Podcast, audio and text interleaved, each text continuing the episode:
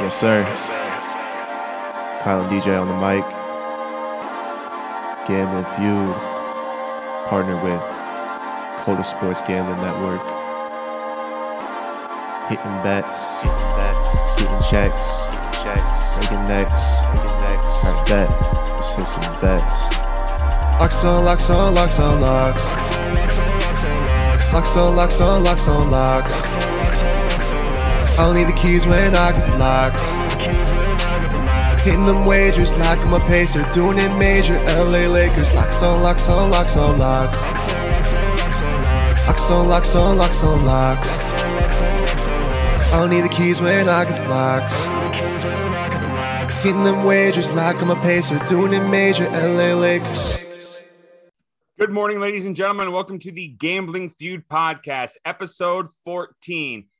We're ready to roll again for another really, really solid episode, funny episode at that. So we're really looking forward to it. My name is Kyle Comas. You can find me on Twitter as always at Comdog. And joining me, as always, episode 14 at DJ Low 4422. DJ Luch. DJ, how are we doing today? I'm doing good as always, Kyle. Like I will always preach, it's in the mindset. And uh, I woke up and I said today's going to be a good day, and it, has been a good day. Uh, let's let's hope it keeps going that way, right? Yes, sir. Yes, sir. So, DJ, this a lot of exciting stuff happening with the Coda Sports Gambling Network. So, we got a brand new website. Our good friend and fearless leader, Pace Meyer, has worked really, really hard on creating a new website. It's coming out here either today or tomorrow on Thursday. Uh, really, really excited for that. We're going to be posting some new blogs on on that website, trying to create a little more content for the website. So I'm really pumped about that. Yeah, uh, I mean, Dakota Cappers are taking over the world, man, and we're doing it one state at a time. So we're starting with South Dakota, a little bit of Iowa, and slowly but surely, we're just gonna, you know, take over the world. Yeah, abs- absolutely. And not only that, but there's also a, a new uh, morning show coming out. Me and Pace are going to start a morning show here later this week, just tweeting out or just looking at some games from each various sport, just saying what we like, what we don't like, and just a little daily show to get out, just a daily picks and stuff like that. So I'm really, really excited for that. We'll have more details on the website later this week about that. We may be starting later this week. Uh, really, really excited for that. Yeah, that'll be a good show to listen to to kind of wake up, you know, have a cup of coffee and see what Pace and Kyle are on today and what the lines look like. You got to start your day off with lines, right? Oh, absolutely. There's no other way to start your day off. yeah. I mean, in New York City, they're doing lines, but it's cocaine because that's how it runs, you know, back in the 80s. But we wake up and we're professionals, we're adults. We wake up and we look at gambling lines, a very much more sophisticated and legal form of lines. Uh, we're not like them New Yorkers. And just for the record, we are very okay with New Yorkers and we're very okay with everything else that's good and holy in this world. And we do not condone the use of drugs, illegal drugs. Just disclaimer. Yep, a gambling feud disclaimer. We got a we got a couple lawyers in the family. They're telling us to cover cover all of our any mistakes or any uh, loose ends we leave up so that we don't end up you know, cancel culture. One one we say one bad thing, Kyle, and we get canceled. The right person gets us canceled. Uh, we're done. We're we're what are we gonna do? Yeah.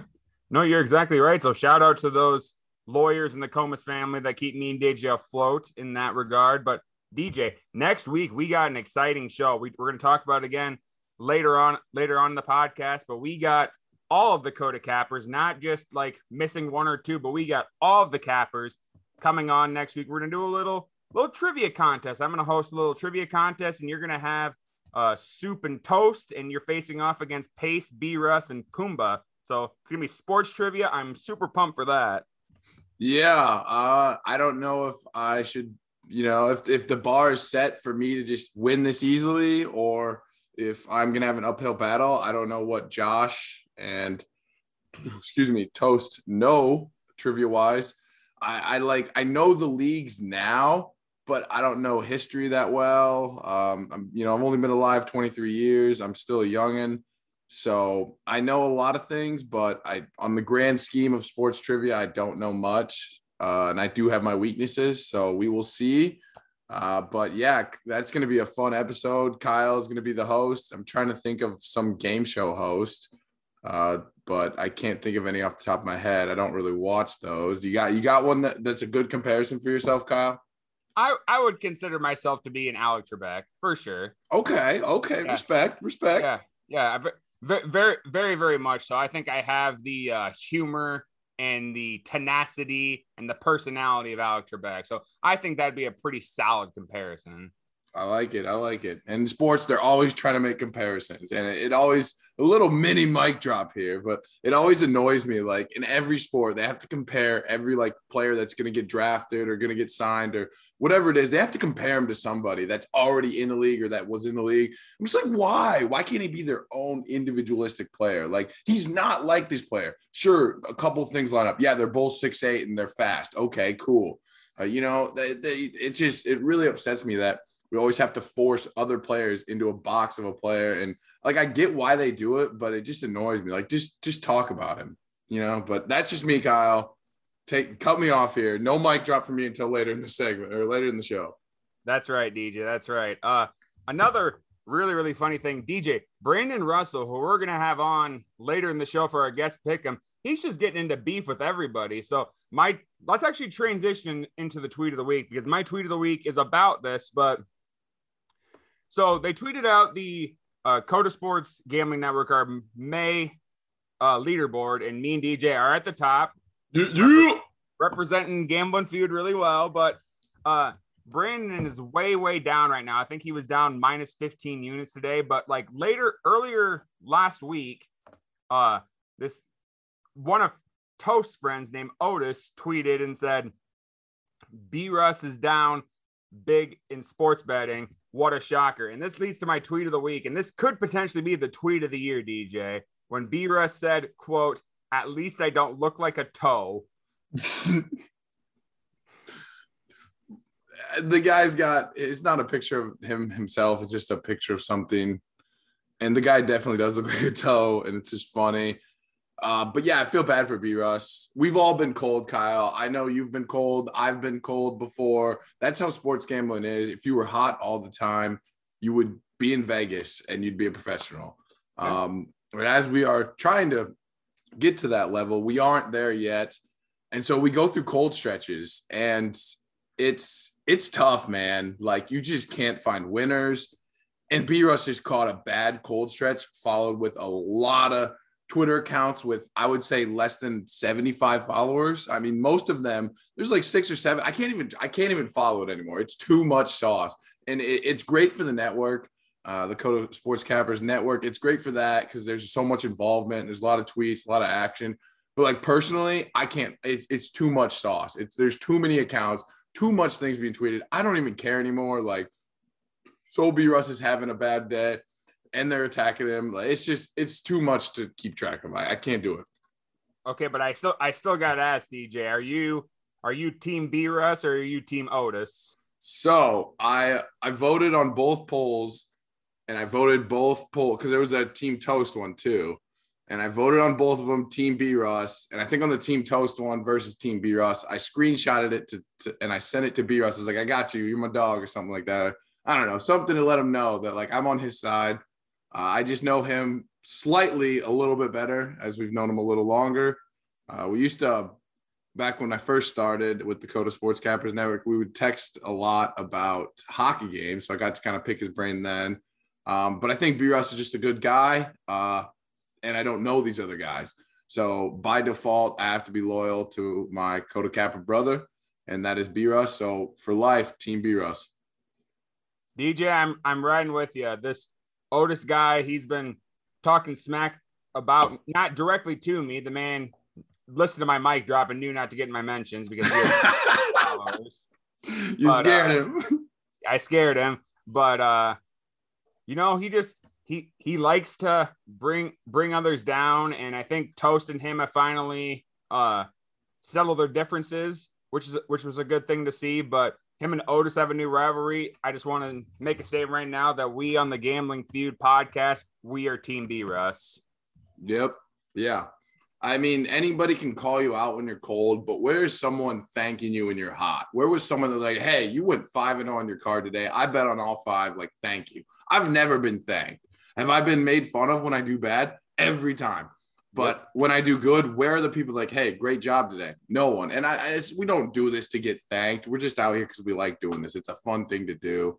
But it's just, it's just funny. When you're cold, everyone will call you out. And when you're hot, they ain't gonna say nothing because they know they can't be on your level. I mean, it's, it's two sided coin, whatever they call it, two sides every whatever. I don't know what the saying is.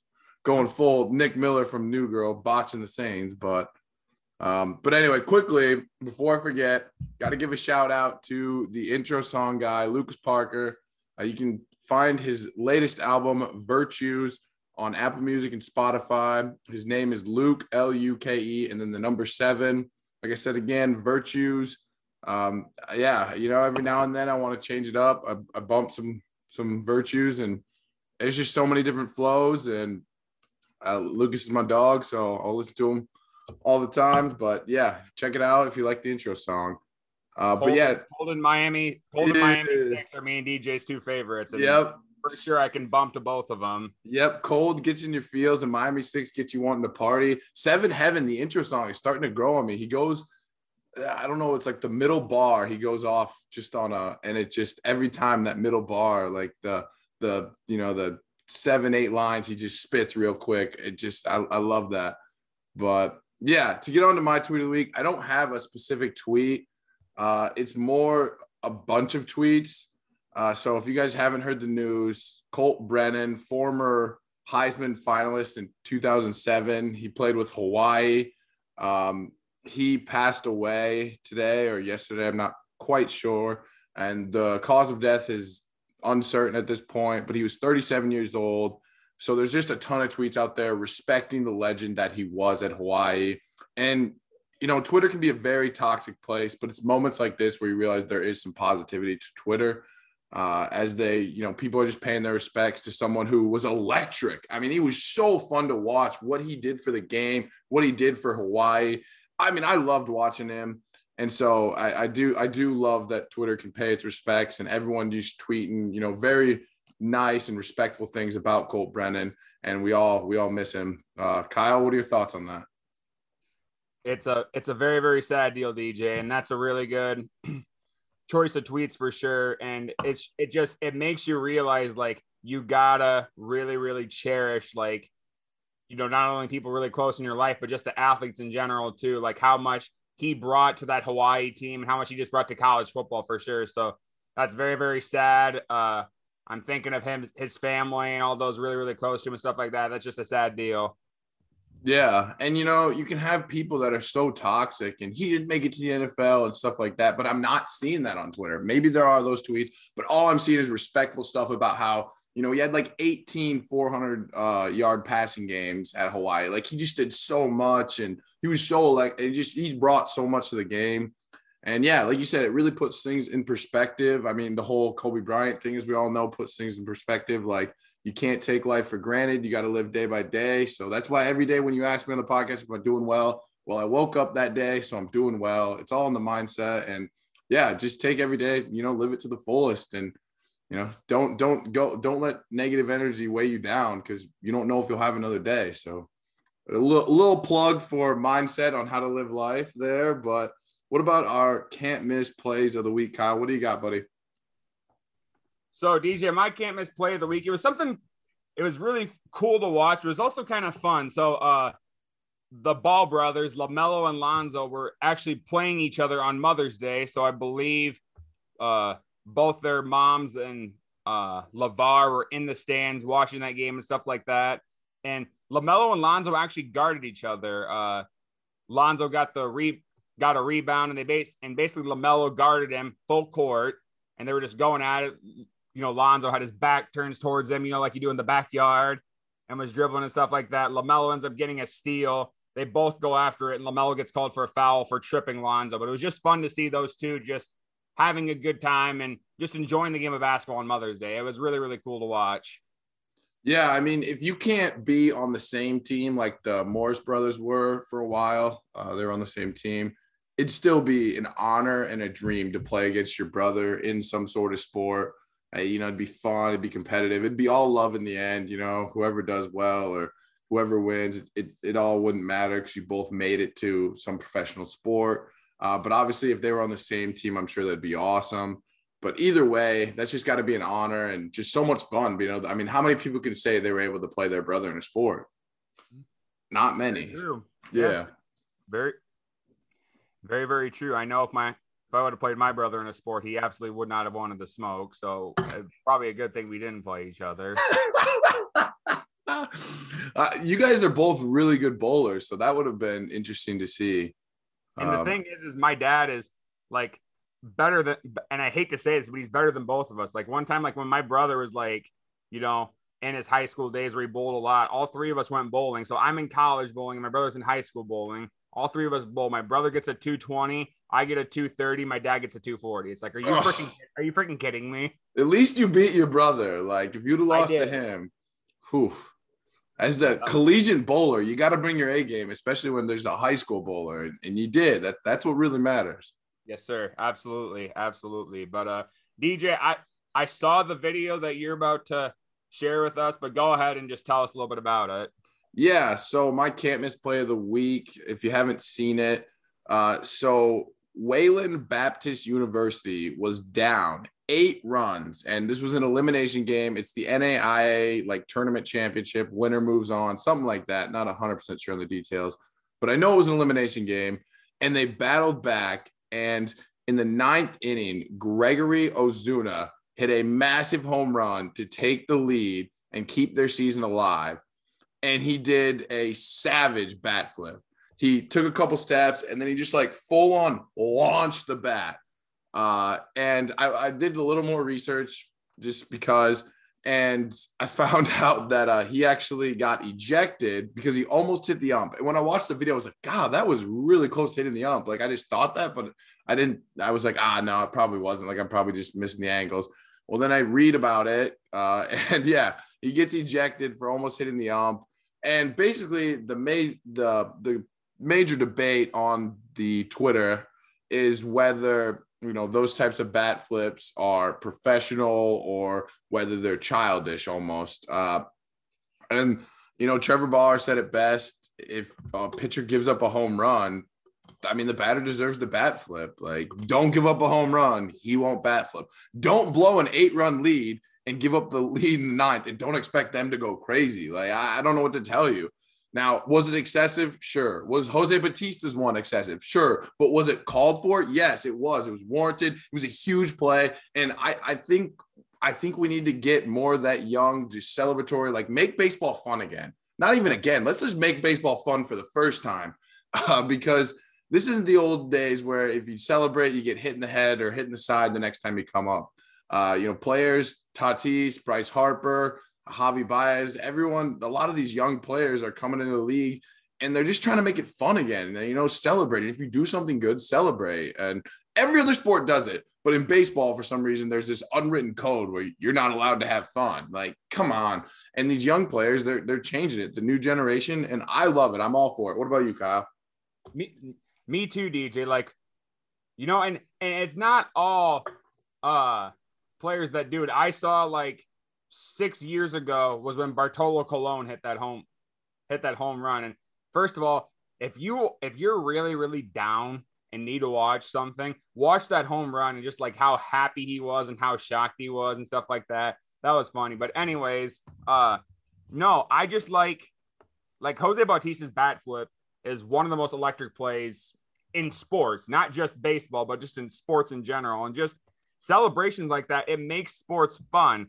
So I think that this unwritten code is just bogus. And if you're a pitcher and you're getting mad that someone hit a home run off off of you, don't give up the home run. Simple. It honestly, it is simple. And like as a pitcher, when you strike somebody out in a key moment, you're allowed to celebrate. Like you, they always do stuff. I mean, you can do like a, I mean, you can do anything. I mean, it's the same thing as when you score a touchdown, you can celebrate, or uh, when you hit a three. What I mean, has Steph Curry ever hit a three and just walked back the other way? No, and he's Never. hit so many threes. So like, if they're allowed to do it in every other sport, why aren't we allowed to do it in the? I mean, I get it. Baseball is a super disciplined sport, but so is every other sport. Football is disciplined, but like every sport requires discipline. And I just I think it's time to make the game fun. The viewership is dying. The the sport itself is dying. Like people aren't watching. So you got to do something. And I think this is a step in the right direction is letting people celebrate, letting people have fun. I mean, they're kids out there. I mean, they're literally kids. They they haven't even lived 30 years of life and they're out there. Like, come on, let them have fun. Um, Agreed. but anyway, let's let's get on to the random poll uh, of the week. So I I thought we had done this one, but Kyle reaffirmed we've not done this one. So what is the best rivalry in sports? Uh, so we just chose our top four, and we'll go off each of us and give our personal number one, and then our honorable mention as we always do. So the first rivalry we have is Yankees Red Sox. The second rivalry we have is the Red River rivalry, Texas versus Oklahoma. Then the third rivalry, Real Madrid versus Barcelona. And then the fourth rivalry, Duke versus North Carolina. Now, before Kyle, you give your picks, uh, I would just like to say there are probably 10 billion different ones we could throw in here. I mean, there's so many rivalries. These are just the top four we like. Uh, so when we tweet this random poll out today, uh, if you disagree or you think that there's more, a better one that we didn't put on that poll, add us and we will acknowledge you. I've never not replied to a tweet that's at us at Gambling Feud. Uh, but yeah, Kyle, take it away, buddy. What do you got? DJ, the viewers at or the listeners at home will not be surprised at mine. The Red River rivalry, absolutely an electric rivalry game between Texas and Oklahoma. Uh, every single football game that happens, there's always a massive fight that usually starts before the game. The referees have to break it up, they have to get security in there. I mean, these two teams hate each other, and the fans don't like each other. And there's always that disgusting burnt orange that's in the stands and on the players and stuff like that.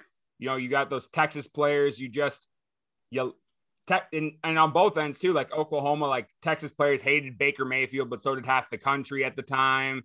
You know, uh, Texas has Sam Ehlinger, who has the most punchable face I've ever seen in my life. And they just got just such a heated rivalry. The games are always extremely close. There's always massive bragging rights on the line. It's just an absolutely electric rivalry down south. It's one, it's a game I want to go to at some point in my life. My dad goes to it every year, every year, never takes me and my brother, which me and my brother get mad at him for. but we're gonna we're gonna go to we're gonna go to it one of these days. I'm super excited for it. So my opinion is Red River rivalry. Shout out A Long, horns down for everybody. and what's your honorable mention, quick? And my honorable mention is Yankees Red Sox. So this is just this is a rivalry that's lasted a long time, like as long as the Babe Ruth trade happened from the Red Sox to the Yankees. First of all, Red Sox so dumb for doing that, but it's just it's lasted so long, and there's always like there's always fireworks between these two teams. Like these two teams do not like each other. These fans do not like each other. There's always fights between fans you see like on YouTube that happen all the time. And like there's always uh intentionally thrown um thrown balls at players and stuff like that. Like A Rod got decked numerous times against the Red Sox. You know, Ortiz, first of all, that's not a guy I'd want to deck, but they chose they chose to do it. But you know, uh, Roger Clemens would always get get mad, and uh, uh, Pedro Martinez is always in the stink of things. You know, all these different guys who are legends for these teams, they're like right in the middle of all these fights that are happening. So I think, and fights don't happen as much in baseball as people might want, but there's almost always a fight when the Yankees and Red Sox play each other. So that's why I say Red River rivalry, horns down forever is my number one, and the Yankees Red Sox is my honorable mention. DJ, what do you got? Yeah, so quickly on that Yankees Red Sox and honestly Texas Oklahoma, great pick. I think that that rivalry is insane. Like there's the it's literally two diehard fans matched up against each other. But the Yankees Red Sox, my quick plug there. Uh, it's just two franchises that have had a lot of success and a lot of Hall of Famers and they've just they're in the same division. They're always number one and number two, and like each side hates each other. And my goal was always to go to one of these games. And through WNAX out of South Dakota or Yankton, South Dakota, they do this baseball bus trip. I went on that and I got to go to a Yankees Red Sox game. CC Sabathia was on the hill for the Yankees. And it was just the entire, like, hands down, the best home crowd advantage is New York. The Red Sox are close. Don't get me wrong. Because I've, I've been to both stadiums. The Red Sox are close. But man, it is like it is the only one where it actually feels like a like a high school game where like there's a not a high school but more a high school basketball game where the, you can feel the crowd and it's just crazy and there's just if you haven't gone to one you got to go to one if you're a baseball fan because it's just two great franchises going at it uh, but for me i'm a little biased on this one kyle as you said with your oklahoma one obviously but i'm a huge north carolina fan uh, my aunt cindy is north carolina fan from day one she was big on Jordan and she's always loved North Carolina. Uh, and so from a young age, I was like, oh, North Carolina's cool. Like, I'll ride with it. My brother also liked them. So just, you know, I was very influenced by the older people in my life. So I've always been a huge North Carolina fan. You got to get it out of the way that I'm not a bandwagoner. You know, I, I like them because other people in my life liked them when I was young. Um, but I hate Duke. Duke's the worst. And so this rivalry, it doesn't really stretch across multiple sports. Like the Texas Oklahoma one definitely stretches across like all sports. Obviously, football is the most intense. Uh, but Duke, North Carolina is just, I guess maybe um, lacrosse is pretty intense between them. But the basketball rivalry is just, it's got to be one of the best. Uh, it is just every game is like every game is madness. Like it's crazy just two. I mean, same with the Red Sox, Yankees, two historic franchises who've had so many, uh, just great players. I guess they're not really franchises, but just two historic programs and just so many great players. And like to make a top 10 player list, you got to edge somebody out that might be a Hall of Famer. It's crazy because there's just that many good players that have played. Um, so I love, I love that. And then for my honorable mention, I have to do what's actually probably worldwide, I think American wise, like just in the United States, the Yankees, Texas, and Duke are probably top, you know, top five out of all the rivalries in the United States.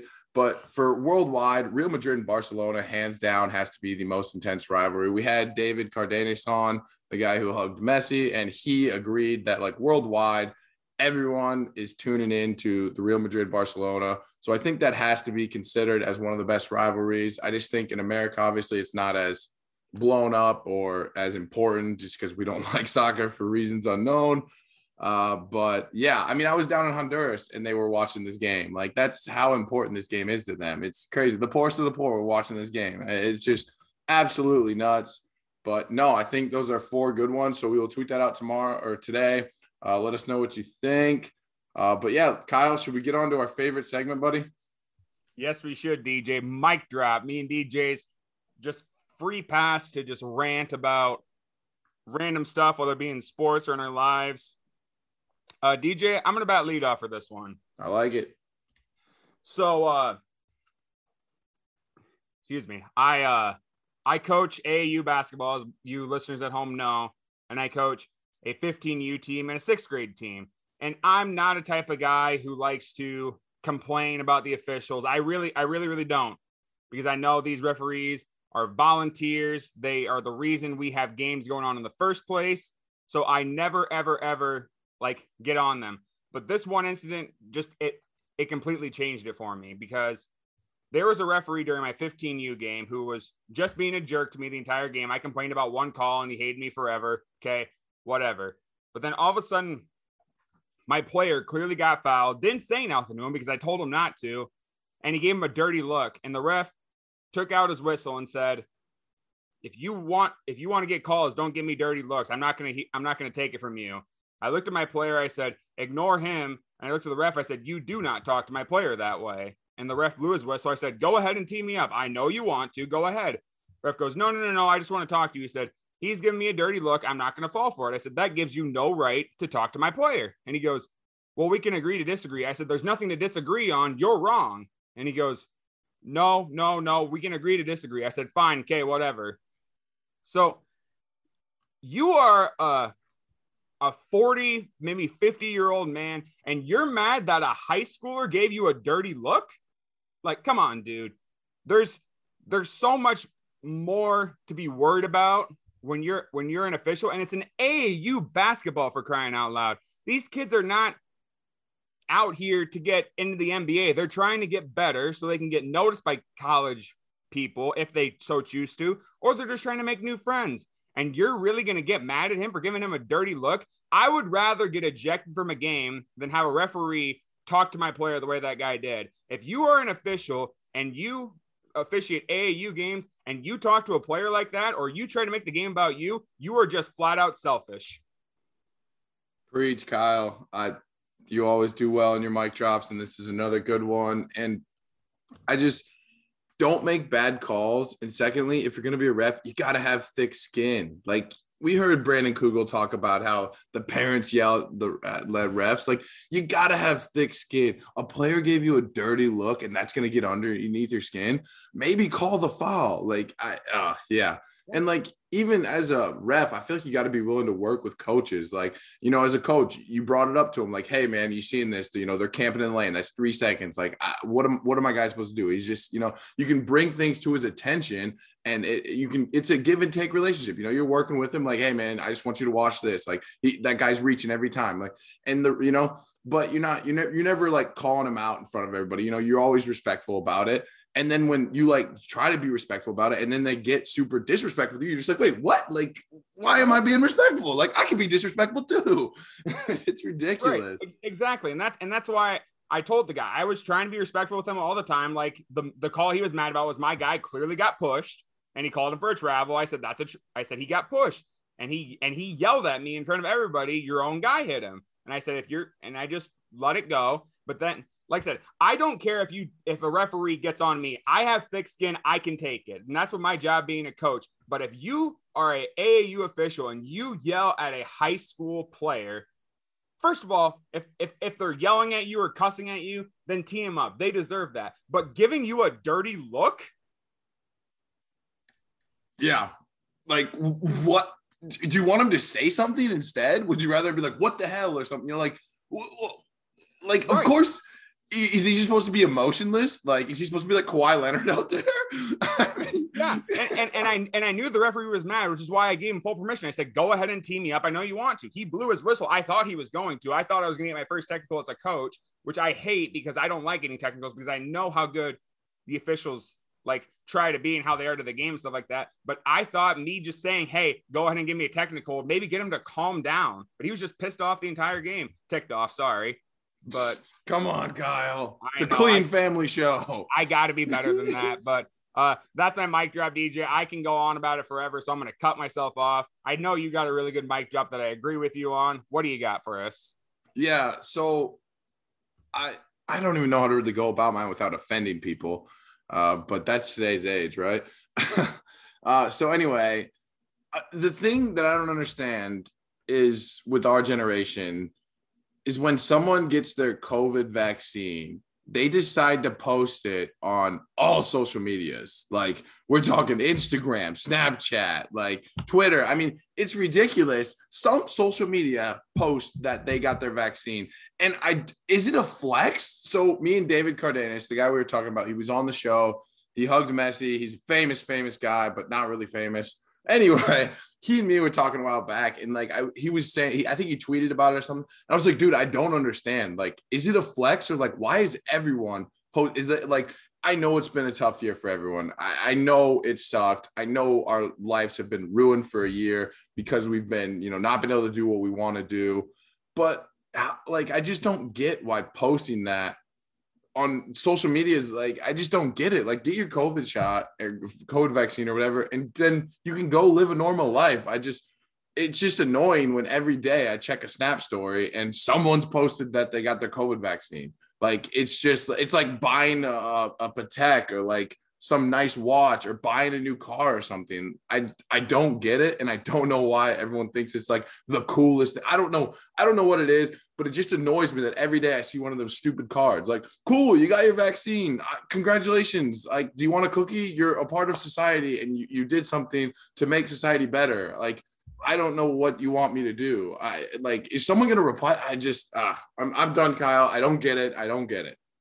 No, I'm I'm I'm with you, DJ. And like I said, I give full props to those that do get the vaccine. You know, I'm fully vaccinated myself, but I also like understand why people might be wary about it. So like I it's to me, like I remember when I got it right away, my girlfriend said to me, "You're not going to be one of those that uh, post that on social media." yes. I'm just like, no, no, I'm not. But uh, I guess to, to each their own and stuff like that. But you getting that shot isn't saying I'm a better person. It's just saying that you're trying to, you know, help a cause that's that basically affected us for a long, long time. But like I said, I get the people that don't want to get the vaccine as well. So it, it, it goes both ways, to be honest. And, and I agree with you, DJ. I don't know if it's a flex, and I'm not trying to offend anyone that's done it. I know a lot of people who got the vaccine and posted a, a, their picture with it. Like I said, to each your own, but I'm not sure what you're trying to prove by doing it. Yeah, and it, right away I was like, okay, this person's vaccinated. Now can I hang out with them or like what what is it telling me? And then after like months of just multiple multiple people posting, I'm just like what what is going on? Like is this just like winning an Oscar or something? Like we just got to let everyone know that I'm vaccinated. I'm clean. Everyone else is a leper. Like what what what? Ah, uh, it was just ridiculous. And uh, like I said, if you get it, I have no beef with you getting it. It's just like posting on social medias why I just it seems like you're are you better than us or something? I, I don't get it, but I'm done. I'm cutting myself off. Kyle, I hear you got some stats for us. DJ, I got a crazy one for you. So my crazy stat of the week is brought to you by Muddy Bites. You know, DJ, it's starting to get nice outside, starting to get really, really hot. You and I grew up in the ice cream capital of the world, just loved, loved, loved, loved, loved ice cream. And one of the most underrated ice cream treats is a champ cone. And the best part of the champ cone, without a question, is the end of the champ cone with just the chocolate in the cone. It's delicious. That's all Muddy Bites is. End of the champ cone in, in a bag. You can get a five pack on muddybites.com. Order yours today. It is absolutely delicious. So, DJ, my crazy stat of the week. This actually happened while we were recording last Tuesday. So, the Phoenix Suns are playing the Cleveland Cavaliers. The Suns opened as 11 point favorites. The game went into OT. So anybody who bet the Suns are like, oh great, we're to- we're toast. It's going OT. There's no way this covers. The Phoenix Suns still covered in, in OT. They became the first double digit favorite that went into OT and covered in over 30 years. Unbelievable. Just imagine being a Cleveland, like if you bet on Cleveland plus 11, you're just hoping the Suns hit a three or a two or something or win the game. It goes OT and you're like, oh no, like we, we should be fine in OT. But we could have we just almost won it in regulation. And then to not cover. Oh my gosh, that that would just hurt my soul. I'd have to take a day off from betting, that's for sure. Cleveland they, they didn't even score in overtime. They held them scoreless for five minutes. Oh, so, that's like if bad. you just score like like one basket even, like you'd still cover, but they didn't score at all in that overtime. That's yeah, that you don't deserve to cover at that point, but you almost covered in regulation. So uh I don't know. I'm twisted. I don't I don't know what to choose on that. Yeah, for sure. Uh DJ, you got a little uh little pro betting tip that not a lot of viewers at home may know about. Yeah, so DJ's pro betting tip sponsored by Luch Farms. Great steak come from happy cattle and happy cattle well they come from luch farms. And the reason why they're happy is because we treat them with love. We give them names we pet them you know we, we go the extra mile to make sure that they're living as well as they can. Uh, and you know the, the steaks are delicious. I got a freezer full. I got my buddies up in johnston a long you know a long and jt uh, they have a massive freezer so i store a ton of meat at their place and it's yeah they have a grill they cook the meat i store the meat it's a win-win. Um, but yeah luch farms meat is the best. But yeah i want to talk about a betting strategy today. It's called middling. Uh, and basically what middling is is it's essentially a riskless bet uh, but what you would automatically eat is the juice. So i'll try to explain it as quickly and as easily as possible. Uh, so let's say you bet an over at we'll go we'll go the MLB. Nah, MLB's not realistic. We'll go NBA over. Let's say you bet at 220.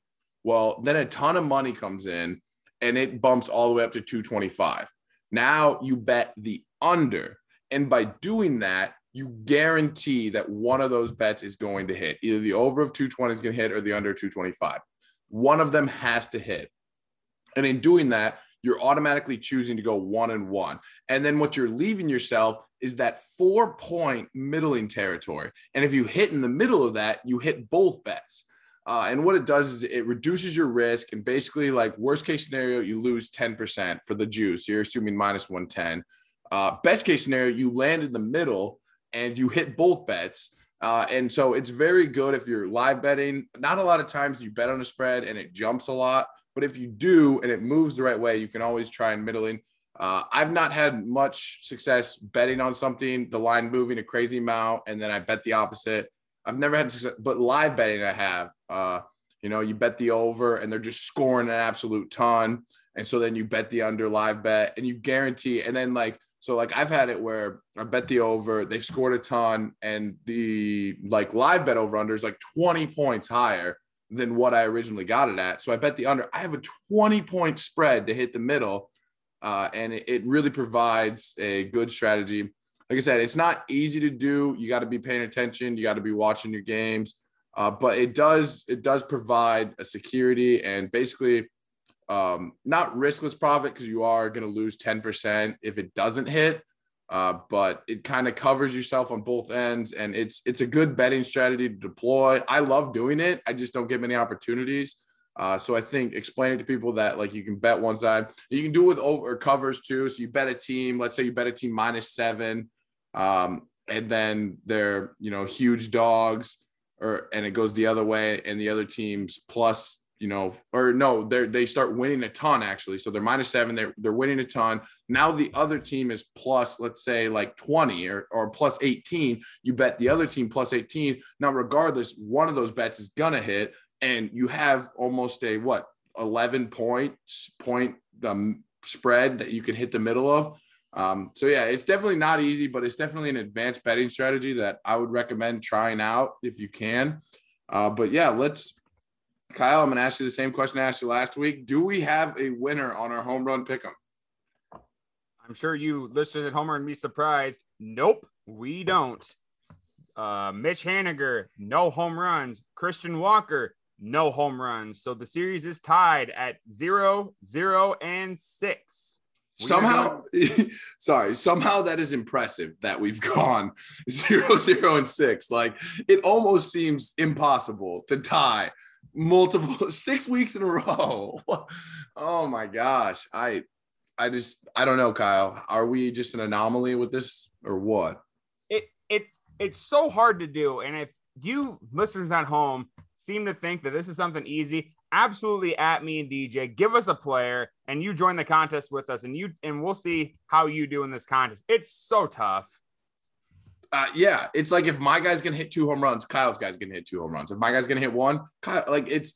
I just I, I'd be okay with losing if it means one of us wins. Like it's right. It's ridiculous. But let's get on to our daily fantasy baseball player. So Kyle chose Kris Bryant out of the Cubs. I chose Christian Walker. I really did not do my research last week. Christian Walker is having a terrible year. And I almost beat Kyle this week, who had KB, who has been having a great year. But of course, Kyle chose him, so he had a bad week. KB had 30.6 points. Christian Walker had 28 points. So Kyle edges me out by 2.6 points. Uh, last week, Kyle had Nick Castellanos, who had 75.7 points. I had Jared Walsh, who had 78.1 points. Uh, our season highs currently are Yuli Gurriel. Gurriel, I never pronounce it right, and he's going to be our season high for a while. So, but that was my player one week, and he had 117.3. So almost what four or five? No, probably seven times, probably even more. But anyway, seven times what me and Kyle did this week. Um, and then our season low is Corey Seager at 24.2 points. Uh, Currently, I'm leading the series 3 2. I was leading it 3 1 last week, but Kyle got the dub this week. So, Kyle, picks are in. What do you got for this week? Your home run picker and your daily fantasy. So, DJ, I'm gonna stick with the the KB train. They're playing the Tigers this week, and the Tigers pitching staff is by far the worst in Major League Baseball. I think he's gonna finally break through for me. Is he probably going to? Because I picked him. No, but I still think it's worth, worth a shot. So my home run picker, I'm going to take Kris Bryant again. Smart. I like then, it. Go Cubs, baby.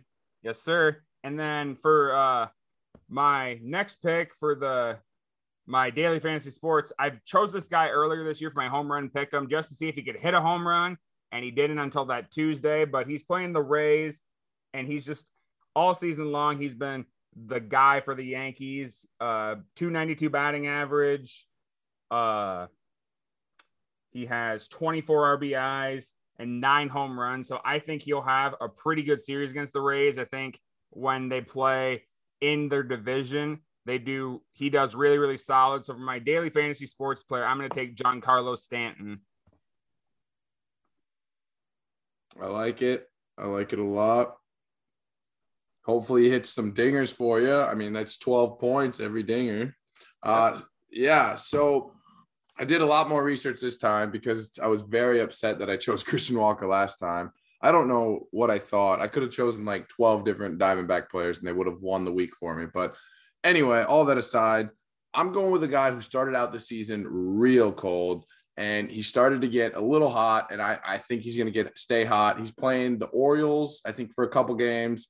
Uh, so I'm going to ride the wave, but I'm going with for both my home run hitter and my daily fantasy player. I'm going with Michael Conforto out of the New York okay. Mets. Yep, I'm using I'm using what I would consider kind of a big dog. I mean, he's not he's not elite, but uh, he definitely can hit dingers. And like I said, he started out really cold. He's got two dingers.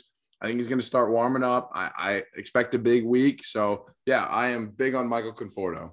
Okay, re- really, really quick. I just got a notification that Kris Bryant left the game because he was feeling sick. Am I allowed to change my pick? Yes. He's on the okay. Really, really good. Okay, give me just a moment. Imagine if he was out with COVID and you, just Conforto hits one home run and we get our first winner because of because of That would not be good. Uh you know what, DJ? The, the heck with it. You and I have been saying we're gonna we're gonna save our big dogs. We're done with that. We gotta have a home run hitter. I'm taking Mike Trout for my home run leader. Hey, let's go. And the first big dog has been played for the home run hitters, Mike Trout. Um, yeah, no, I, this will be an interesting matchup, and we'll see. But let's go into our final segment before we get our awesome guest picker on today. Our Mortal Lock Talk. Uh, as you guys all know, me and Kyle have our Gambling Feud Twitter account, and we post five bets a day. And once a week, we get to use a thing we call the Mortal Lock, and it is either worth five wins or five losses. It's kind of like a five unit play, whereas all of our other plays are just one unit essentially.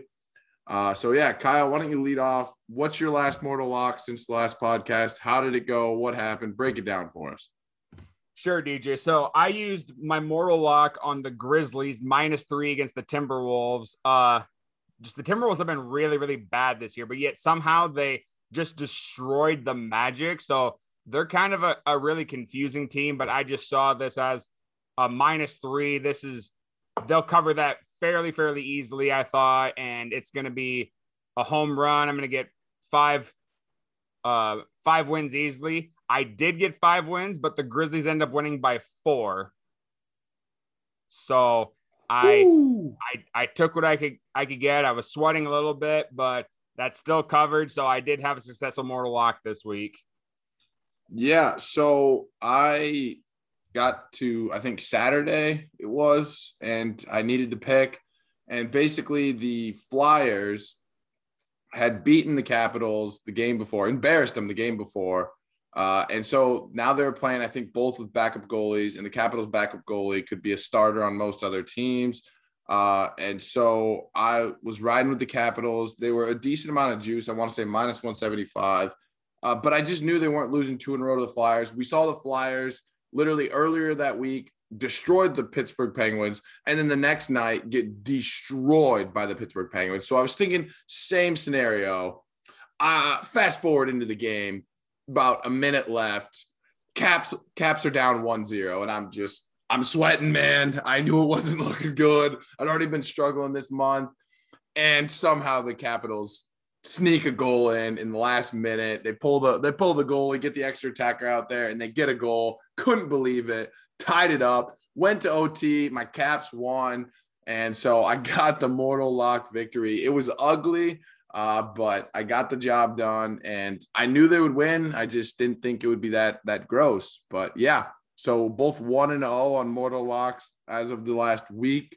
I think I'm one and one on the month. Are you two and zero on the month?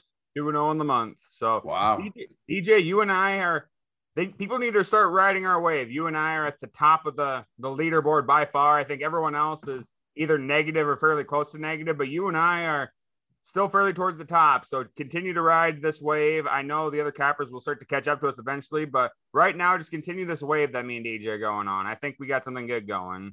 Yeah, I, I 100% agree. I think that if push came to shove and we had to compete against somebody, I, I believe in both of us. I mean, we're competing against each other every month and it's intense. And, you know, we're used to that level of having to rise to the competition. Uh, so I think we're, we're ready. And I, I would just like a little plug. I know that some days me and Kyle don't get to look at lines as much as we wish, uh, you know, work and all that stuff. And so, you know, we just have to kind of force up some bets. We have to look through the lines and just throw out five of them. Uh, but other days, like this last Saturday, I was able to do sit down and do, you know, 45 minutes worth of research on every single game, looking for the best. And I ended up in the Coda Capper contest. I ended up going uh, six and one and in the gambling feud contest, I went four and one. I mean, just had a massive day. And then the next couple days, I just quickly shot up, you know, 10 bets. It was like, ah, we'll, we'll ride these. Did not go well. But when push comes to shove, when me and Kyle, when the accountant and the finance guy are doing their research, I, I promise we will beat you. Uh, so if you want to challenge us, bring it on. But we ain't we ain't gonna be like B Russ. We ain't gonna be at the bottom of the list. Uh, but we are going to give B Russ his redemption chance. And it's kind of a little lead forward transition to our next guest pick'em segment. But let's let's move on to the guest pick'em segment, shall we? Yes. And our next segment, the guest pick'em, sponsored by Pitchfork Egg. Pitchfork Egg is your local Le Mars lawnmower and just kind of all your lawn care needs. Uh, they got a store uh, in the old Walmart, if you know the area. Uh, and yeah, you can head in there and they will either fix your mower or they will get you a new one. They got weed whackers, leaf blowers. I mean, they got the works. Uh, if you can talk to Randy, as I will say on every podcast, you are blessed because he is just one interesting fella. Uh, but yeah, Pitchfork Gag, uh, you know, family owned. I know all three of Mike's boys work for and it's a just a great company. And they they treat you right, which is you know kind of a rare thing in today's day and age. But let's get on to our Elite Eight standings. As me and Kyle have mentioned multiple times, uh, kind of the end of this 2021 year, we're going to have an Elite Eight of the top eight guests that we've had on competing in a contest for a prize that is TBD. It's going to be some monetary value, maybe some free souvenirs or something uh, but for sure some sort of monetary value. Uh, and so our Elite Eight standings right now in first place, Alex Long at 10.6 units. Soup is in second place at 8.1 units. Tyler DeVos, the founder of Muddy Bites, at 4.38 units. Brody Carr, an avid Hawks fan, 3.74 units. He's in fourth place. Lucas Parker, the author, the writer of our intro song, is in fifth place at 2.39 units. Tyler Paulson is in sixth place at 2.3 units. David Cardenas, the uh, guy who once hugged Messi on Soldier Field, at 2.14 units. He's in seventh place.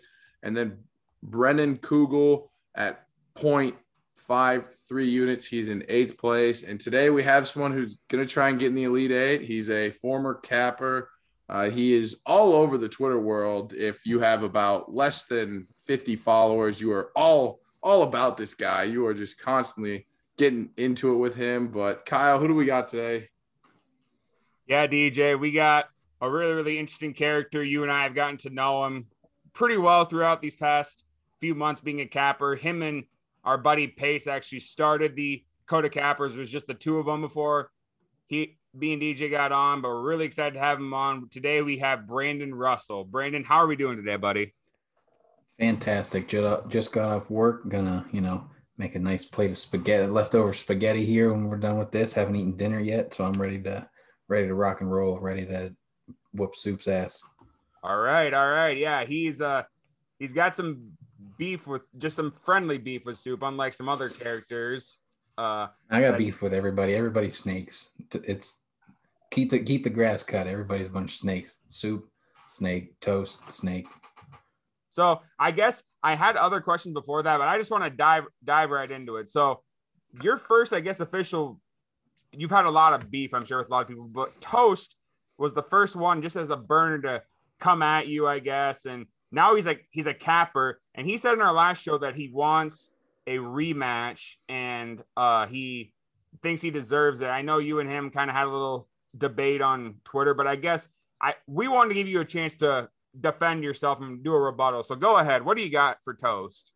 What at what point does he think he needs one? Like I beat him by like 20 units in the last one. He doesn't, you know.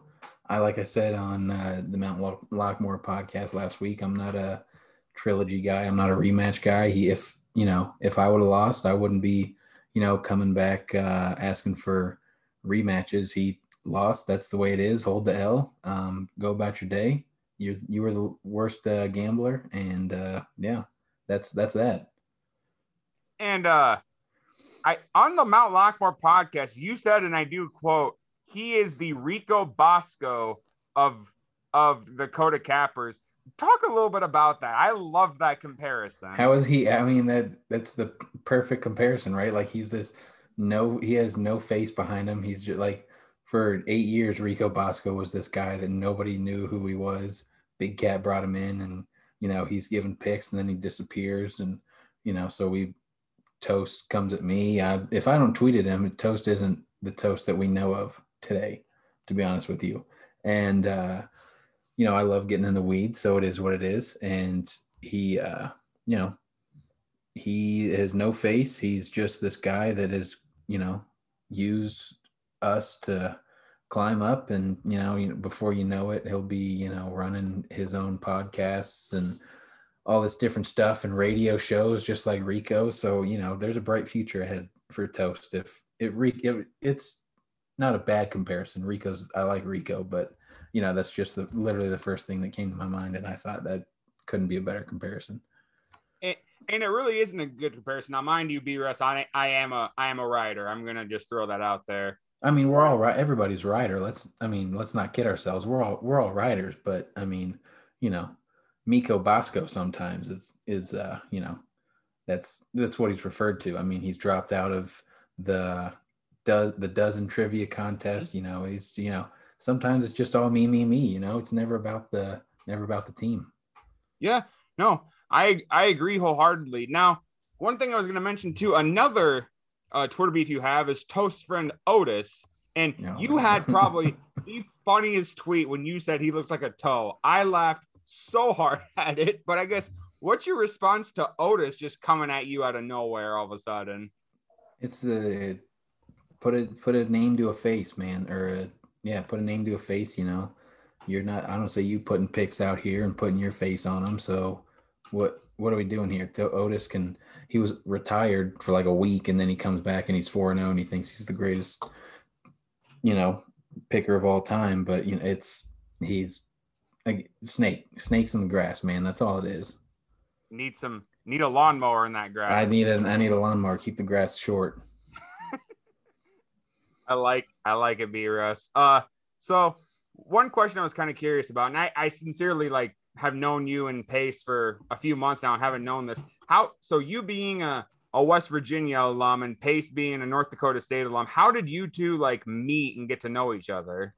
So I moved out to uh, the Black Hills in oh, it was October of 2019. I started working at the rec center just to, you know, pick up a job and Pace had mentioned something about uh, you know, starting like a lunchtime pickup you know basketball thing. And you know that's really where it, where it started me and him and another buddy of ours or uh, started playing basketball. We were doing three on three basketball and then everything kind of hit the fan and he moved back to you know fargo. And uh, you know i'm still here and we just kind of stayed in touch. And he brought this to me at the near the end of last year like november-ish and i was like absolutely i'm i'm in uh, great idea i wanted to get on on board with it. You know, once uh, South Dakota legalized sports gambling.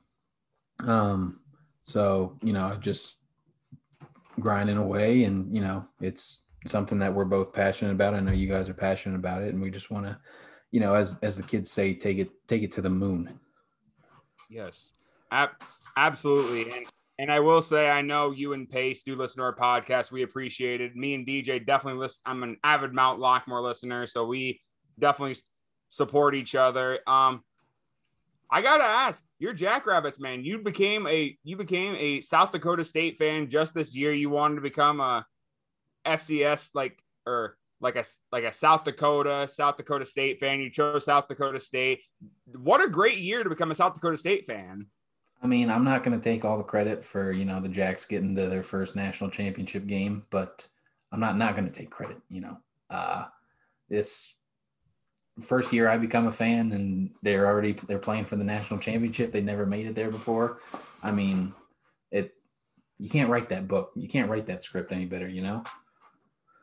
Yeah, you really can. I think South Dakota State fans need to be thankful that B Russ came aboard. And I'll, I, I don't want a statue outside the stadium, but I will take a banner Ooh, or a okay. part of the or a part of the campus named after me or something. You know. all right, we will get in touch with some South Dakota State people and try and see if we can make that happen for you, B Russ. Yeah, I, I have one guy I know that went to South Dakota State. I'll let him know, and he can, you know, relay that message to the higher ups in Brookings. There, there, there you go. So, uh, B Russ, I know me and DJ know really well, and quite a few other cappers know really well. But for the listeners at home that may not know you nearly as well, what are like outside of South Dakota State, like we mentioned, but what sports teams do you uh, root for?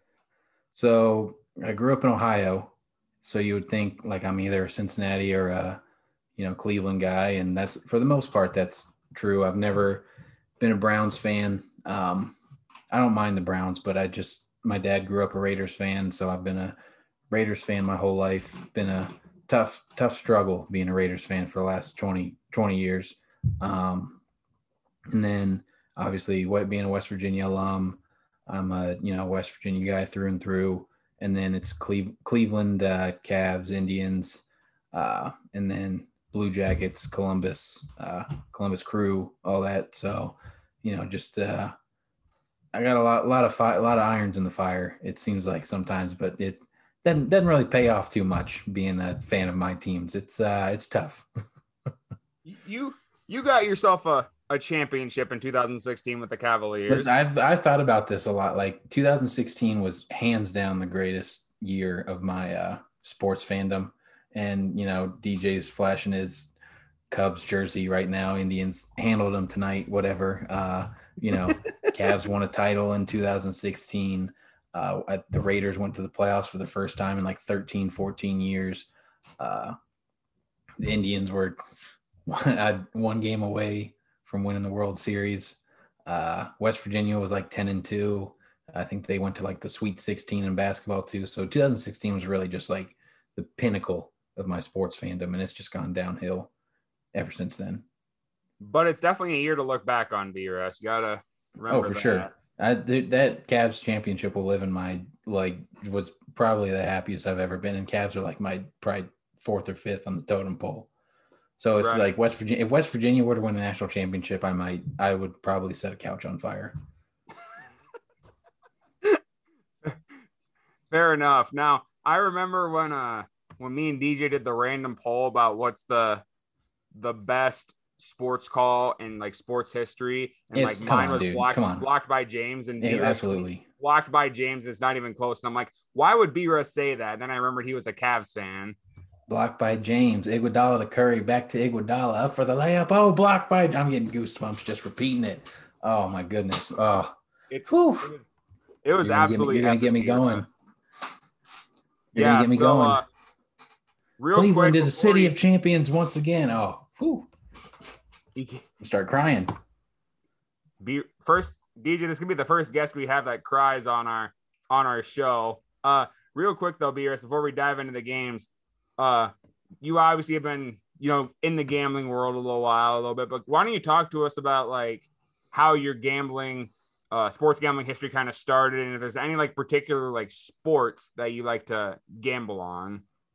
Uh, I go back and forth on like sports that I gamble. I was thinking about this the other day because me and Pace were talking about WNBA on the podcast, and the first game I ever I ever bet on was the a WNBA game. It was like the Storm and uh, I think it was the not the Fever, the Mystics were playing in the like game five of the WNBA finals. I was like, Storm, all the way. We're rolling with it. I'd like just started. I think this was like 2018. So I've been doing it for a few years. Uh, off and on, I'll go. You know, it depending on how I'm doing. Obviously, now I got to kind of keep it up. But when I was cold, I'd go. I could go months without playing. But uh, you know, uh, big hockey guy. Obviously, I've been. You know, stayed away from it. I haven't watched it that much with the Blue Jackets sucking. They, uh, you know, are a disappointment. So I've just been staying away from hockey. Baseball, I love. You know, there's just so many different things you can bet on in baseball. But I mean, everybody's favorite is football, right? Like that's just that's what it is. It's you know Raiders are in Las Vegas now, so uh, just being able to if you can if I could go to a game and like sit there and gamble like on the game, like what's going to happen on this play, that that's that's where it's at right there. Abs- absolutely, B Russ. Absolutely. Uh, DJ, do you have anything you want to say to B Russ before we dive into the games? Uh, no. I mean, I'm glad that he sees my W flag, my Cubs jersey, my Cubs hat. Put that away. I, We're not flying that today. I wore it just for him. Uh, but no, I mean, it's all love, baby. It's all love. Uh, I, I love LeBron James, so I'm glad we finally get someone on the podcast who also loves LeBron James. Um, but no, I mean, I'm excited to get into some games. And as I mentioned earlier, if you've gambled for any amount of time, you've gone on a cold streak. So with all these snakes coming at B Russ, you're gonna go man. Yeah, you're gonna go through a cold streak at any point in time. And when it mattered, when it mattered, when it was playoff time, and mm-hmm. B Russ had to face Toast for the worst gambler, B Russ showed out, and I think that's what matters. That's that's mm-hmm. what I mm-hmm. think. So big time. I'm just big shot Bob, man. That's what it, I'm. Robert Horry. I just come through when when I need it the most. You know. Oh yeah, all respect right there. I mean, anybody can anyone can do well during the regular season, but when postseason yeah. comes, I mean, mm-hmm. that's what that's when you step up. So exactly. Yep. And again, before we dive into some picks again, you know, obviously we had Toast on and him and B Russ have kind of made up a little bit, but Otis can go kick sand. Me and DJ are big team B Russ guys, so we're we're ready to roll with you, B Russ. I appreciate that. I'm ready to roll too. All right, so let's let's dive into some games real quick. So B Russ kind of got the rundown, but basically how the pick'em goes is he gets five units per game. He can uh, divvy out those units however he chooses to. He can do three in the money line, two in the over under, one on the spread, or he can use five units on one game. He also doesn't have to use all five units if he doesn't choose to. And obviously, if there's no line set, he can absolutely change it if he decides to. His picks on the show are not final. Me and DJ always give them one last chance to change their picks before it does become final. So that is how we're going to do the guest pick. Uh, let's dive into a little NBA to start our guest pick 'em. We got a good game uh, tonight at 8:30 on ESPN between the Trailblazers and the Jazz. This is the third matchup of the season. The Jazz won, are, are leading the series 2-0. They won their first matchup 120 to 100, and their second matchup 122 to 103. Uh, no line is quite set for this game. When they played back in April 8th at Utah, the line was Jazz minus five and a half and an over under at 233. A uh, couple injuries to note uh, for the Trailblazers. Carmelo Anthony is day to day with an ankle injury. He's questionable for the game against the Jazz. And for the Jazz, obviously, Donovan Mitchell out with an ankle injury and Mike Conley out with a hamstring injury. So just some injuries to note when uh, selecting your picks. But uh, DJ, let's dive into some trends real quick here about this game. Yeah. So against the spread this season, Portland is 35 and 34. They are at a very impressive 21 and 13 on the road against the spread, uh, six and four in their last 10. The Jazz are 39 and 30 against the spread this season. And again, a very impressive 23 and 12 against the spread at home. Uh, they are four and six in their last 10. And I would attribute that to Conley and Donovan Mitchell being out. They've struggled to cover the spread recently. Now, over unders, Portland is 37 and 32 at hitting the over, 21 and 13 at hitting the over on road games, six and four in their last 10. The Jazz are 33 and 35 and one at hitting the over this season, 16 and 19 at home, six and four in their last 10. Uh, Kyle, a lot of stars on the court as any NBA game would feature, but who are you looking out for in this game? DJ for the Trailblazers, Dame Lillard is having a really, really solid season this year. Uh, 28.6 points per game, 4.2 rebounds, 7.6 assists. He's putting on an absolute show for these Trailblazers. And for the Jazz, Jordan Clarkson's been a surprise for him. The Jazz have continued to be fairly solid as of lately, and he's came off the bench, but now with Conley out, he's been starting. Uh, 17.7 points per game and 4.0 rebounds.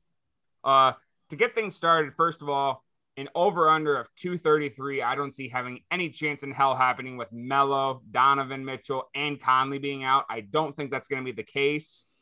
But just without a spread, I think the move here personally with Mitchell and Conley out is to go Trailblazers money line. Kyle, you're preaching my language, buddy. Yeah. So, quick note, like you said, I think this over under will be a lot lower, probably around the 220 mark, maybe low 220, so 224 ish. Uh, but the spread will probably be pretty close around that minus five range for the Jazz. Uh, but I, I got to ride with Portland. Uh, they, they've been great at covering on the road. They suck at home, which is embarrassing, but they're not playing at home. They're playing on the road. The Jazz have also done really well at covering at home. Uh, but they've just struggled without Conley and Donovan Mitchell, two great guards. I mean, Mitchell plays great defense and offense. Uh, so I'm actually, if Melo plays, because he's obviously just an integral part, as my bias would say, as I'm a huge Melo guy. Uh, but no, I think the Trailblazers. I think it, I think it's Dame time. It's it's Dame time, and he's gonna light it up. And I think yeah, I think they cover. Do they win? I don't know, but I think they cover. Uh, but yeah, that's what I got. B Russ, what do you think, buddy?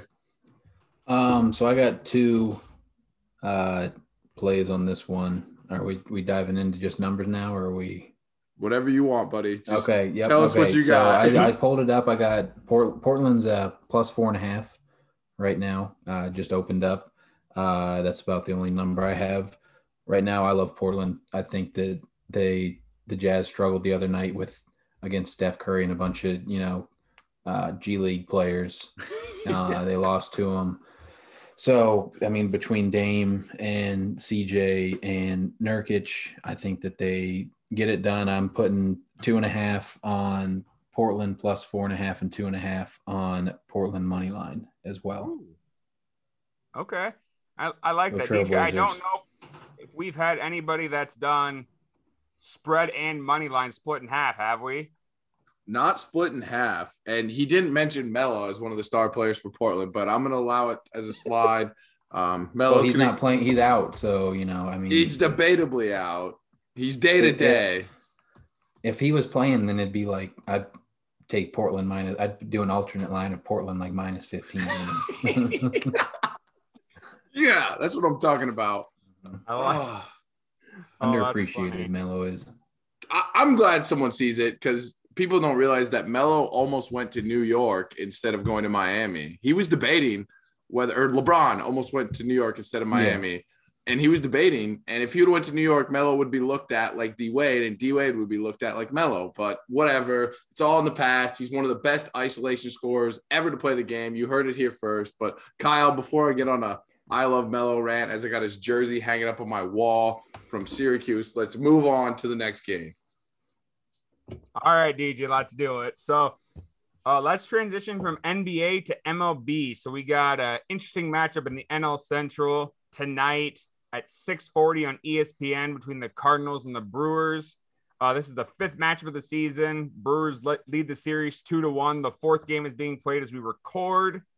Uh, the line right now has Milwaukee favored at minus 150 and St. Louis at plus 135 and an over under at seven. Uh, DJ, do you want to dive into a little uh, probable pitchers and some trends? Yeah. So, quick score update the Brewers are up 1 0 in the top of the eighth right now. Uh, so, anything can happen. But yeah, so we got John Gant, who has two and three record with a 2.15 ERA. He has 25 strikeouts and 29 and a third innings. Uh, and Brewers hitters are eight of 27, so a very small sample size, but that is a 296 batting average with three runs. And then John Gant's record when he plays against the Brewers, He's 0 2 with a 4.61 ERA, a 1.83 whip. His team record is 0 3, and the under is 3 and 0. Uh, recent performance for John, he gave up one run uh, in four and a third innings against the Mets. He had five strikeouts and a whopping six walks. I don't know how you do it. Uh, and then his second to last start, he gave up one run, five innings, two strikeouts, five walks against the Pirates. Uh, and then his third to last start, he gave up no runs in six innings with five strikeouts and surprisingly only two walks against the Reds.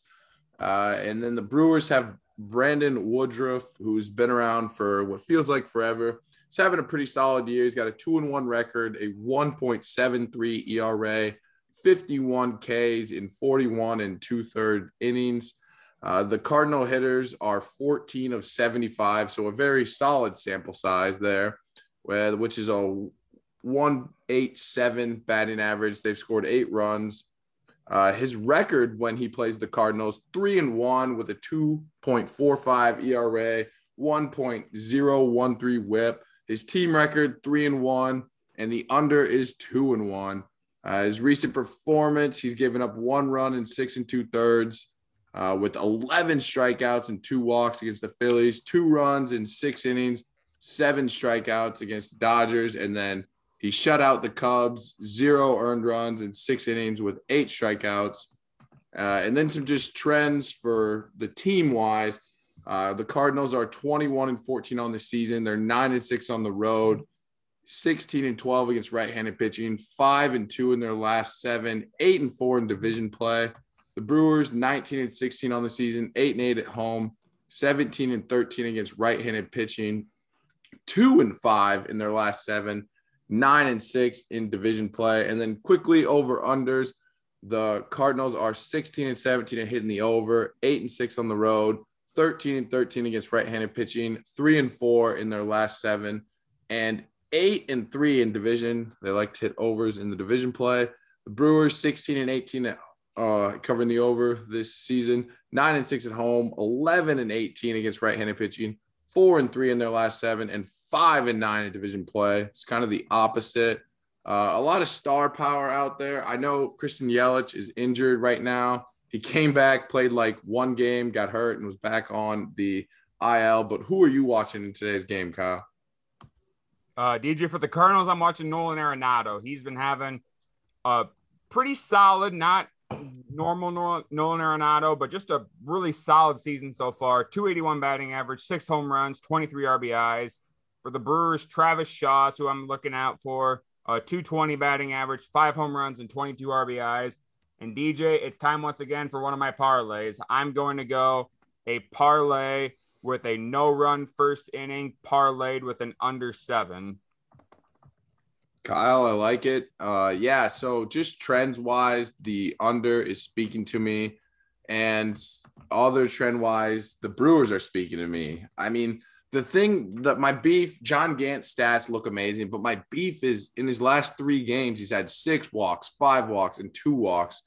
I just what that signals to me is this dude has good stuff, but he doesn't have good control. Uh, and I think the Brewers with uh, Woodruff, they're just more disciplined. Uh, Woodruff dominates the Cardinals. Uh, so I, I like the Brewers here, even without Yelich. Uh, I know the, the Cardinals have a lot of star power, but at home, I'm just I'm going Brewers. I'm going under. I know it's seven. I'm not in love with it, but I think it hits. Uh, so yeah, that's what I'm going with. B Russ, what do you got, buddy? Take everything you just said, throw it out the door. Cardinals money line, all five units. They're getting it done tomorrow. Cardinals are whooping ass. Best team in the NL Central, easily. D- DJ, we had uh easily. We had DeVos on, and he was uh fade me, but now we got B Russ on, and he's fade you. He's got beef. I'm gonna have to come at him with my fake Twitter account, I guess. Yep, that's right. Come at it, just bring it. Everybody Cardinals money line, hot hot team, hot. I mean, if they lose tonight, it's not the worst idea. Um, and the over under of seven really puts you in a predicament because it's not a lot. If that was eight, I'd love the under, but it's seven. And yeah, I know it's only yeah, one seven's run. ri- yeah, seven's risky, but yeah. I mean that's that's from like a you know three two like a four two game to you know six five three game something like that all of a sudden and exactly. B you're Russ, yep. B Russ gets it. Yep. Mm-hmm. you get a Yeah. you get a late home run in the ninth inning and then it's just you know what Right. happened. Yeah, exactly. And that's why I don't like seven, especially because Gant, I mean, he walks, walks a couple guys, gives up a dinger. Like he, he's got six walks, five walks in his last, he's averaging five and a half walks in his last two games. I just, I don't trust it. So anyway, Kyle, get on to the matchup that is just going to be hmm very interesting given B Russ's, little brunch action. yeah, B Russ's allies versus our allies. Kyle, what do you got here, buddy? So this is uh B Russ versus Gambling Feud. This game right here. We got the Cubs against the Hey Indians. Chicago, what do you say? Cubs are gonna win today. This is a Great song. 2016 I'm not. World I'm not gonna lie. rematch. I'm not gonna lie. It is a great song. Thank you. Yeah. so catchy. It's it's no Cleveland Rocks, but you know, I mean, it's it's a catchy tune. Oh, here we go. I'll catch myself singing it every once in a while, just out of nowhere. If you bet on them, yeah, I'll sing it. I watch enough Cubs games to get it stuck in my head. Fair enough. Uh, this, this game is like B Russ said, it's a brunch game, uh, 12 10 p.m. This is the second match of the season, and I know B Russ is gonna definitely uh, flex this. The Indians won today, three uh, as we record, three to two. Shout Uh, out Cesar Hernandez. yeah. The the What line happened with Kris now- Bryant? What happened with Kris Bryant? You got sick. He ate some bad, bad sushi, man. I Yeah, had you don't eat that. You don't eat that sushi from Lake Erie. Mm-mm. No way, Jose. Uh, real quick, the Your line brother. is set at uh, Cleveland. Cleveland favored minus 110. Cubs money line is plus 100, and over under is at nine. Uh, DJ, do you want to go through probable pitchers and talk a little trends here? Yeah, I can do that. So we got Zach Davies, who has been terrible for the Cubs. Two and two record with a 6.3 ERA, 18 strikeouts in 30 innings. Yeah, that's embarrassing. I know. Um, excuse me. Indians hitters are 12 of 33, so very small sample size, but that is a 364 batting average with three runs. His recent performance, he played well against the Pirates, gave up zero runs in seven innings. He only had one strikeout, which is embarrassing. If you pitch seven innings, you only strike out one dude, but whatever. He shut him out, so I'm cool with it. Uh, and then he gave up one run in four innings to the Reds, and then five runs in 3.7 innings or three and two thirds innings against the Braves. Kind of got lit up a little. And then the Indians got Triston McKenzie. Uh, he's got a one and one record with a 4.9 ERA, 34 Ks in 23 and two thirds innings. Recent performance for Triston zero earned runs in five innings with five strikeouts against the Royals, five earned runs in two innings against the White Sox, and then three earned runs in four innings against the Yankees. Uh, Cubs are 17 and 17 record wise this season, four and nine on the road, which is just terrible.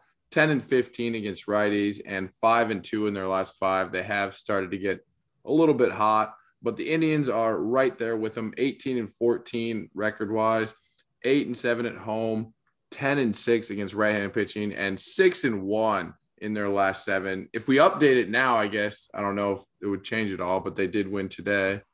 Um, but I'd have to know when the last loss. So just never mind. Over under trends Chicago 16 and 18 at hitting the over this season, seven and six on the road, 11 and four against right handed pitching, five and two in their last seven. They have been trending over recently. The Indians 16 and 15 at hitting the over this season, seven and seven at home, seven and eight against right handed pitching, and four and three in their last seven. Doesn't really tell us much. They're basically 50 50 chance of hitting one or the other. Either they hit or they don't hit, is what it seems like this year. But Kyle, a lot of stars on the field again. Who are you watching in today's game? Yeah, DJ. So for the Cubs, he had a he's had a great season, except the week I chose him for my daily fantasy sports. He got you the win. He got you the win. He did But give me the win. embarrassing. I'll give him that. He did give me the win, but that's Kris Bryant if he plays tomorrow. Uh, batted three, batting 308 on the year with nine home runs and 22 RBIs. And then for the Indians, a guy I look at is Franmil Reyes with a 271 batting average, eight home runs and 23 RBIs. So everybody knows me. I don't like to bet with my heart as much as I want to stick it to B and bet the Cubs here. I don't do that. So what I'm gonna so the bets I would play is whatever Zach Davies line for strikeouts is. I'm betting the under. And then an over under of nine. I still think that hits because I think Davies is going to give up a ton of runs himself. And I think McKenzie will as well. So I would take Davies under whatever the line is for strikeouts and then over nine.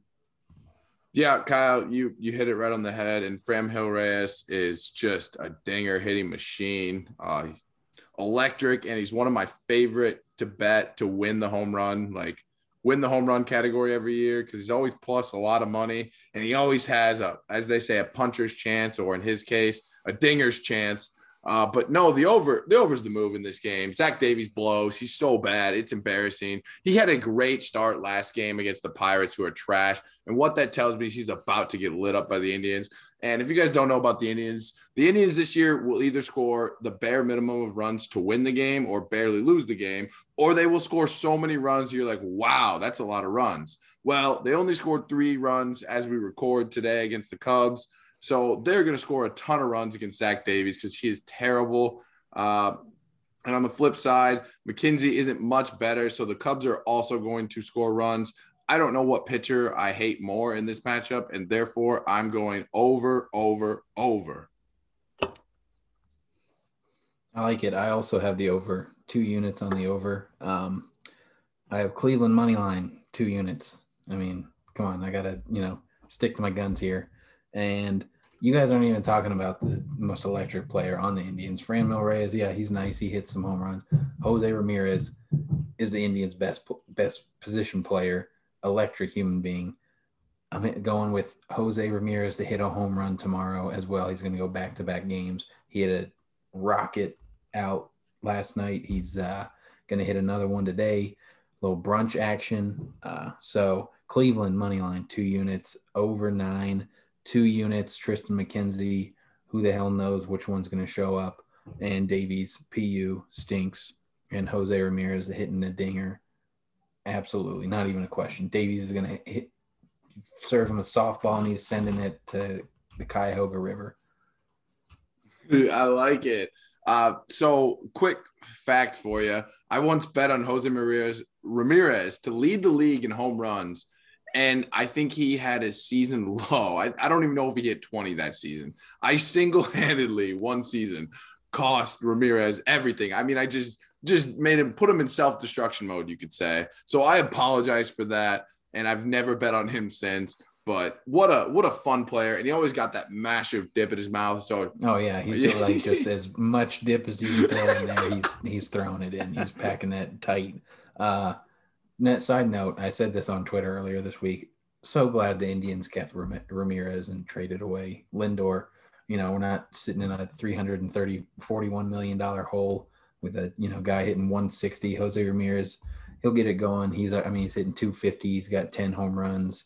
Uh, I think 20 RBIs. So you know we're we're cooking. We'll be all right. It's first place in the in the division. So the Indians the Indians are good without Francisco. And Davies is going to be throwing BP tomorrow. I mean, he's just going to mm-hmm. be feeding it in yep. over City. If you don't know it, cash it in. Take out a loan. Just go to the bank and be like, "Hey, Davies and McKenzie are pitching against each other. The yeah. over's a lock. Let's go." Mm-hmm. Mm-hmm. I, I will say though, DJ, you and I have uh have said several times. I don't remember what Cubs pitcher we said the one time that he's terrible or whatever, but I think they played the Mets and he I think shut him out. I don't remember who it was, but it was one of the Cubs pitchers, and you and me were just going off. This guy stinks. This guy stinks. They go against the Mets and just shuts them out. I'm trying to remember who it is, tomorrow, and I, friend, and I can't. But it, it's not happening tomorrow. Yeah, B Russ is on point. It's it's over City. It's over City. Right. Mm-hmm. Well, uh, B Russ was talking earlier how he likes a little hockey, so we figure we'll throw the last couple games be a little hockey action. So we got uh, a matchup tonight at seven o'clock. between the Wild, who's third in the West with 75 points, and the Blues, who are fourth in the West with 59 points. Both teams have clinched a playoff berth. Uh, this is the seventh matchup of the season. The Blues lead the series four four to two, and the over on and the over is four and two in this series. The line right now is set at the Wild favored at minus 125. The Blues uh, at plus 115. The over under at five and a half, minus 130 trending over, however. Uh, DJ, you want to dive into some trends for this game? Yeah, so that minus 130, the over is minus 130 right now. That's why I say trending over. So it'll probably move to six. Uh, but yeah, some trends here quick. The Wild 35, 14, and 5 this season, 14, 9, and 3 on the road, 7, 1, and 2 in their last 10. They are playing pretty well. The Blues 25, 20, and a whopping nine overtime losses, uh, 10, 11, and 5 at home, 6, 1, 3 in their last 10.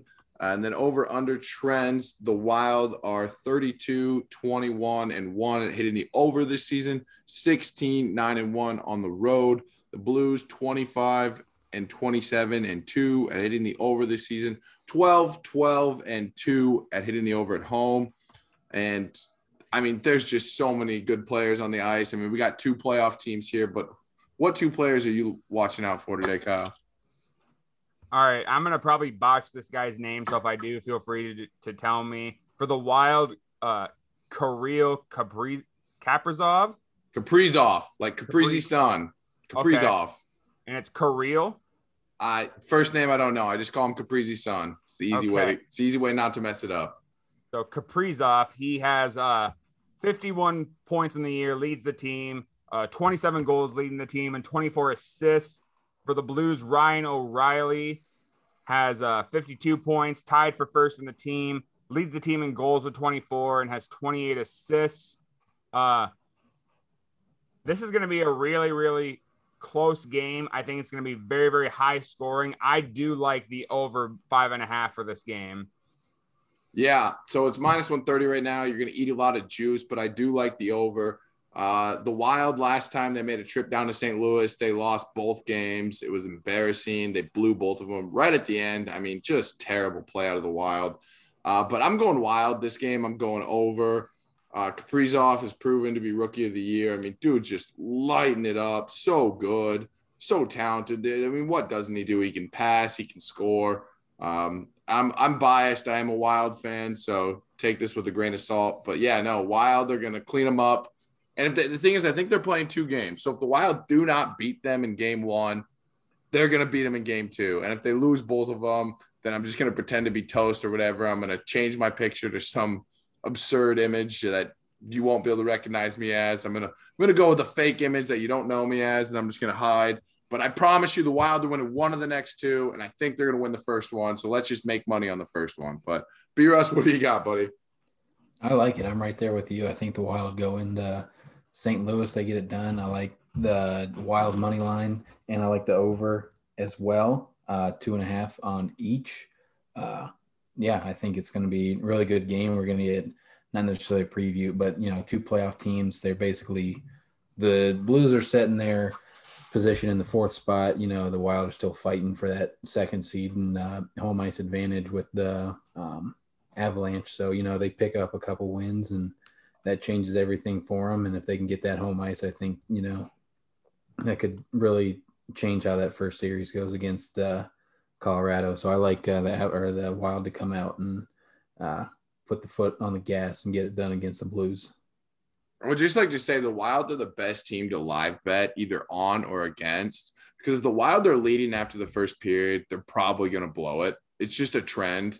And if the Wild are losing in the first period, I don't care if it's three goals, the Wild will come back and win. It's it's absurd the amount of money you could have made live betting either on or against the Wild this season. But I'm done. I'm done, Kyle.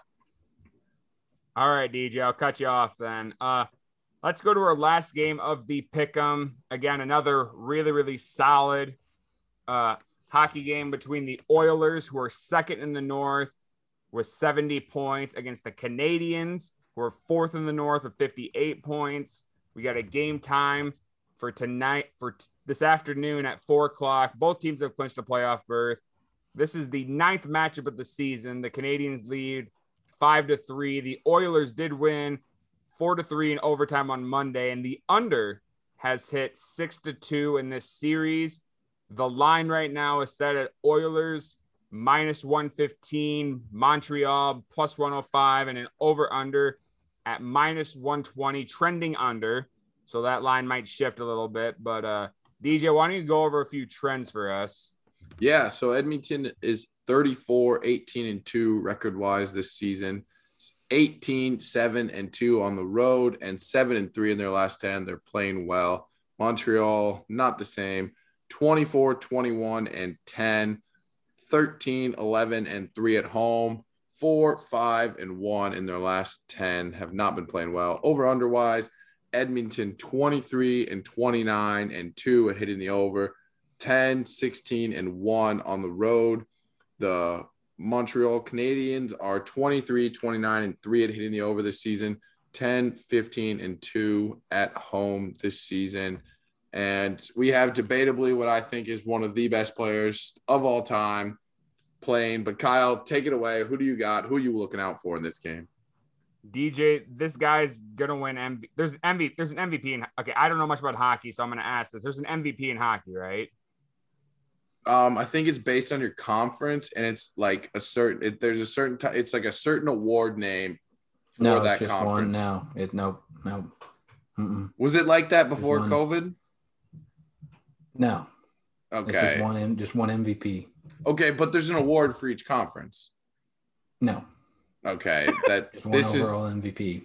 I, I'm pretending B Russ is wrong because I, I know Taylor Hall won like award every year for like two or three years. Um, Yeah, he the- won an MVP. So did McDavid. Draisaitl won it last year. You know, so, anyways, fake what I- news. what what I was getting at is this guy's gonna win MVP. I'm almost certain of it, and that's Connor McDavid. He has 102 points on the year, leading the team and leading the NHL. I think he's he's the only one in the NHL in triple digits. I think he's leading by about 19 over the next highest person. He has 33 goals in the year, which leads the team second in the NHL, and he has 69 assists, which leads the team Nice. and leads the NHL. So yeah, nice. So he's in the top two in all three of those categories and leading in two. And the Canadiens, Tyler Toffoli has uh 44 points in the year, 28 goals, and 16 assists. Obviously, uh DJ, you and B Russ will give him more better breakdown because you two know hockey a lot more than I do. I just kind of I watch on occasion, but just more focusing on the lines and the stats, stuff like that. I'm a stat guy. You you guys know that. Uh, I like Oilers money line here. I think they're gonna go go into Montreal and win this game. Yeah. So obviously, I don't know anything about hockey because I didn't even know the MVP thing. So I'm, I'm discrediting myself now. I know nothing. I just got lucky gambling. Um, but I I want to bet the Oilers, but the Canadiens have just played them well all season, and I'm scared to. Now the price isn't that much, minus 115. So probably the Oilers are your money line move. But I'm gonna ride the under train. I mean, six and two this series, the under is. I'm gonna ride it. You know, I I don't know why these teams just play under. You know, your three one games, your your two to one games, your, your I mean, just close games, three to two, three to two hits an under of six every time. So I think the actual move is the under here. I know they just hit an over with four three score. It went to OT, fluky three to three. It's not happening again. The under's the move in this game. That's all the breakdown I have. B Russ, wrap it up. Last game. What do you got, buddy?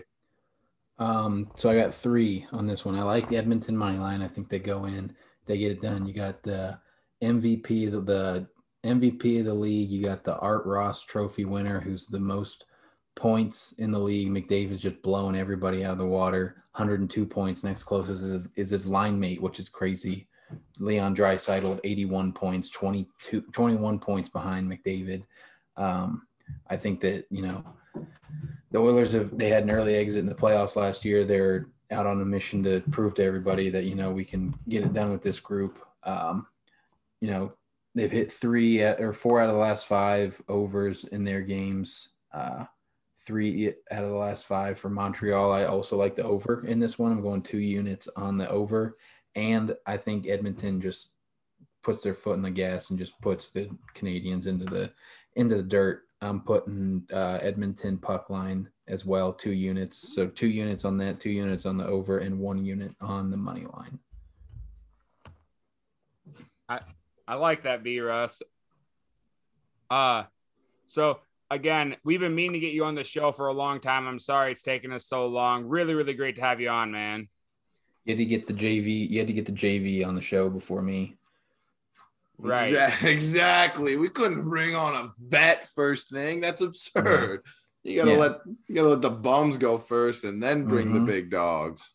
Mhm. So you're so Toast last week was on the show and called you out and stuff like that. Ha- was talking how he's going to be number one. He ended up finishing minus 14 units. He's dead last.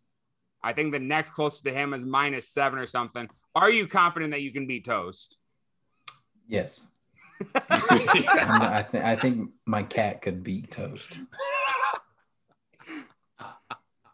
Oh man. Oh, yeah, we. So I said last week, if Toast does super well in this gambling feud, uh, guest pick him. Maybe he deserves a chance at you again. You know, if he finishes twenty units, maybe he deserves a chance, or even fifteen, or even ten. Uh, you know, I said this was his chance to prove he deserves a second chance at you, and he did terrible. So now I 100% agree with you, B. Russ. He doesn't deserve a chance. He had his chance, he blew it. Uh, it's over for him. He's toast. He's toast. He's burnt toast. Oh gosh. Well, B Russ, thanks again for coming on, man. It's been a pleasure having you. Glad we got able to talk a little sports with you, talk a little little Twitter beef. It, it was it was a fun time, man. Appreciate it, fellas. I'm gonna go uh, have some leftover spaghetti now. Man, yeah, I'm jealous. Any any uh, shout out? too. Yeah, oh wow! Now you just got to rub it in. Now, come on now. Mhm. He did. But any uh, shout outs or promotions you want to give for yourself there, B. Russ? Um, shout out to Toast. I mean, you know, he keeps keeps me on my toes. Him, soup, all this. Shout out to the snakes, man. Snakes in the grass. Soup. I can't get a get a read on him. I'm pretty sure I know which burner account is his.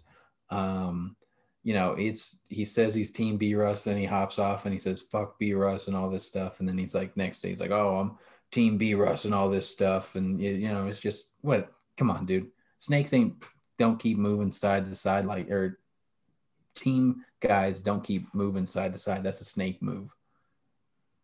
Well put. I agree. If you're gonna choose a side, stay that side. I don't. Me and me and Kyle, me and Kyle ain't flipping anytime soon.